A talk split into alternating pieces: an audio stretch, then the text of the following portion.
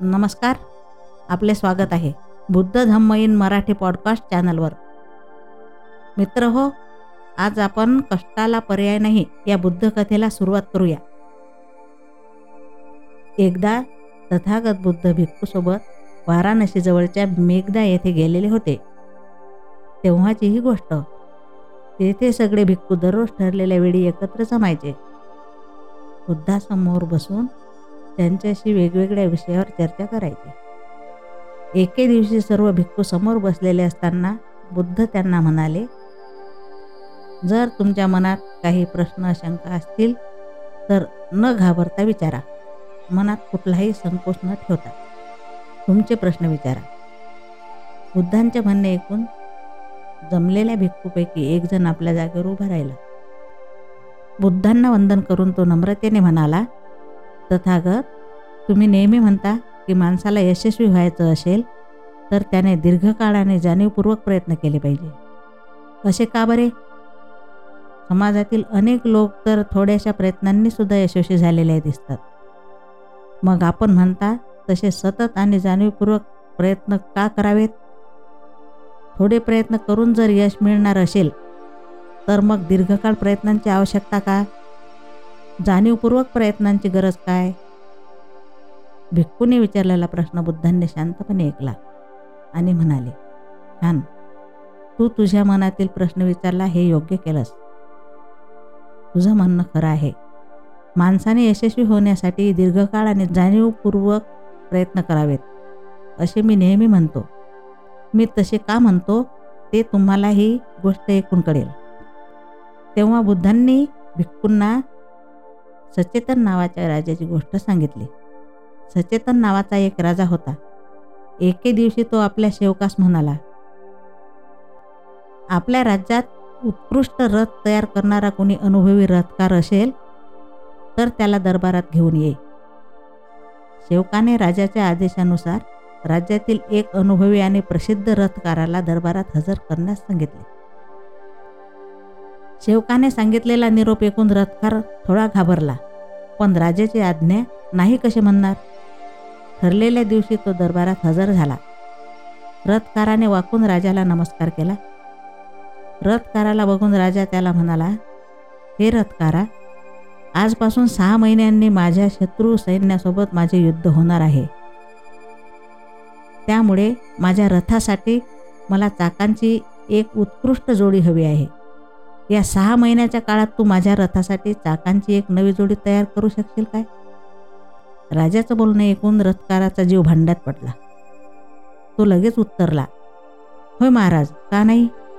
मी नक्कीच तुमच्या रथासाठी चाकांची एक उत्तम जोडी तयार करून आणेल. त्याचे हे उत्तर ऐकून राजा सुखावला. सहा महिन्यात चाकांची जोडी तयार करण्याचे आश्वासन राजाला देऊन तो रथकार आपल्या घरी परतला. त्याने चाके तयार करण्याच्या कामाला लगेच सुरुवात केली. दुसरीकडे राजा देखील युद्धाच्या तयारीला लागला. दिवसामागून दिवस निघून गेले. सहा महिने पूर्ण व्हायला आले. सहा महिने पूर्ण होण्यासाठी केवळ सहाच दिवस शिल्लक असताना रथकार एक चाक घेऊन दरबारात राजापुढे हजर झाला. रथकाराने सोबत आणलेले केवळ एकच चाक बघून दरबारातील सर्वांना आश्चर्य वाटले. एकच चाक पाहून राजासुद्धा विचारात पडला. राजा रथकाराला म्हणाला रथकारा अरे हे काय?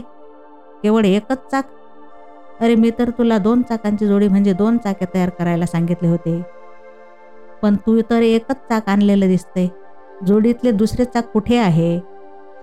त्यावर रथकार म्हणाला माफ करा महाराज मी आजपर्यंत दोन चाकापैकी फक्त एकच चाक तयार करू शकलो. जोडीतले दुसरे चाक अजून तयार व्हायचे आहे.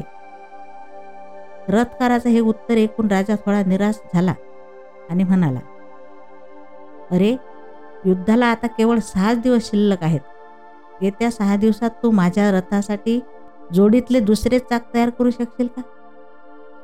रथकार म्हणाला होय महाराज युद्धाच्या आधी मी चाकांची जोडी घेऊन तुमच्यापुढे हजर होईल. विश्वास ठेवा.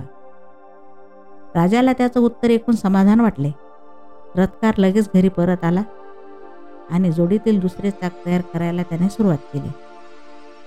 त्यानंतर सहा दिवसांनी रथकार चाकाची जोडी घेऊन दरबारात राजापुढे हजर झाला. रथकाराने आणलेली दोन्ही चाके तंतोतंत सारखी दिसत होती. त्यात कोणताही फरक दिसत नव्हता. चाकांची जोडी बघून राजाला आनंद झाला.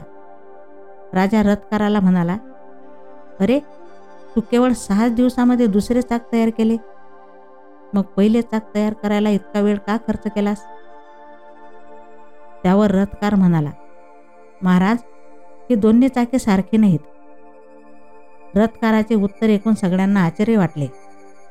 राजा म्हणाला अरे ही दोन्ही चाके तर सारखीच दिसत आहेत. तू म्हणतोय तसा कोणताही फरक मला या दोघात दिसत नाही. सहा महिन्यांना सहा दिवस कमी असताना तयार केलेलं चाक आणि सहा दिवसात तयार केलेलं चाक यात काही फरक आहे का? रथकार म्हणाला होय महाराज या दोन्ही चाकात फरक आहे. बघा मी स्पष्ट करतो. मग त्याने सहा दिवसात घाईघाईने तयार केलेल्या चाकाला उभे करून गती दिली.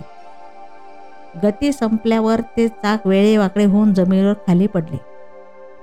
त्यानंतर अधिक वेळ खर्च करून तयार केलेल्या चाकाला उभे करून त्याला सुद्धा आपल्या चाकाप्रमाणे गती दिली. अधिक वेळ खर्च करून तयार केलेल्या चाकाला उभे करून त्याला सुद्धा पहिल्या चाकाप्रमाणे गती दिली. गती संपल्यावर ते चाक मात्र पहिल्या चाकासारखे खाली पडले नाही. गती संपूनही ते चाक आसाचा आधार असल्यासारखे उभे राहिले. कमी वेळात तयार केलेले चाक खाली पडले. तर दीर्घकाळ प्रयत्नपूर्वक तयार केलेले चाक उभे राहिले. राजा आणि दरबारातील सर्व लोक हा प्रसंग बघून आश्चर्यचकित झाले. तेव्हा तो रथकार म्हणाला महाराज जे चाक मी फक्त सहा दिवसात घाईघाईने तयार केले त्या चाकात काही दोष उणीवा राहिलेले आहेत. वेळेच्या कमतरतेमुळे मला ते दोष दूर करता आलेले नाहीत. त्यामुळे गती संपल्यावर ते चाक खाली पडले. या उलट अधिक कालावधी खर्च करून तयार केलेल्या चाकात कुठलाही दोष शिल्लक नाही. त्या चाकातील दोष कमतरता मी प्रयत्नपूर्वक दूर केलेले आहेत. त्यामुळे गती संपूनही ते चाक खाली न पडता उभेच राहिले. रथकाराचे हे प्रामाणिक उत्तर ऐकून राजा खुश झाला. ही गोष्ट सांगून झाल्यावर बुद्ध भिक्कूंना म्हणाले बघितलं? रथकाराने घाईघाईत तयार केलेल्या चाकात काही दोष शिल्लक राहिले होते. त्यात काही उणिवा होत्या. या उलट दीर्घकाळ आणि जाणीवपूर्वक प्रयत्न करून तयार केलेलं चाक दोषरहित झालं. हीच गोष्ट आपल्या जीवनाला सुद्धा लागू पडते. स्वतःला परिपूर्ण निर्दोष बनविण्यासाठी माणसाने दीर्घकाळ आणि जाणीवपूर्वक प्रयत्न केले पाहिजेत. एखाद्या वेळी थोड्याशा प्रयत्नांनी यश मिळेलही पण ते तात्पुरतं असेल. टिकाऊ असणार नाही. चाकातील दोषाप्रमाणे स्वतःमधील दोष उणीवा आपल्याला दूर करता आल्या तर कठीण परिस्थितीत सुद्धा आपण न घाबरता उभे राहू शकू. सतत जाणीवपूर्वक प्रयत्न करून आपण स्वतःमधील दोष कमतरता दूर केल्या तरच आपण कुठल्याही संकटाला न घाबरता सामना करू शकू. म्हणून भिक्कूंनो माणसाने स्वतःला अधिकाधिक चांगलं बनविण्यासाठी सतत प्रयत्न करणे कष्ट करणे अत्यंत आवश्यक आहे. कुठल्याही परिस्थितीत कष्टाला पर्याय नाही. बुद्धांनी सांगितलेली गोष्ट ऐकून भिक्खूच्या मनातील शंका दूर झाल्या. शेवटी सर्व भिक्खूंनी बुद्धांना वंदन केले. तात्पर्य यशस्वी होण्यासाठी स्वतःला अधिकाधिक परिपूर्ण बनविण्यासाठी माणसाने जाणीवपूर्वक आणि दीर्घकाळ प्रयत्न करावेत. कष्टाला पर्याय नाही. मित्रांनो मला आशा आहे माझ्या आवाजात म्हणजे सविताच्या आवाजात ही कथा तुम्हाला आवडली असेलच. धन्यवाद.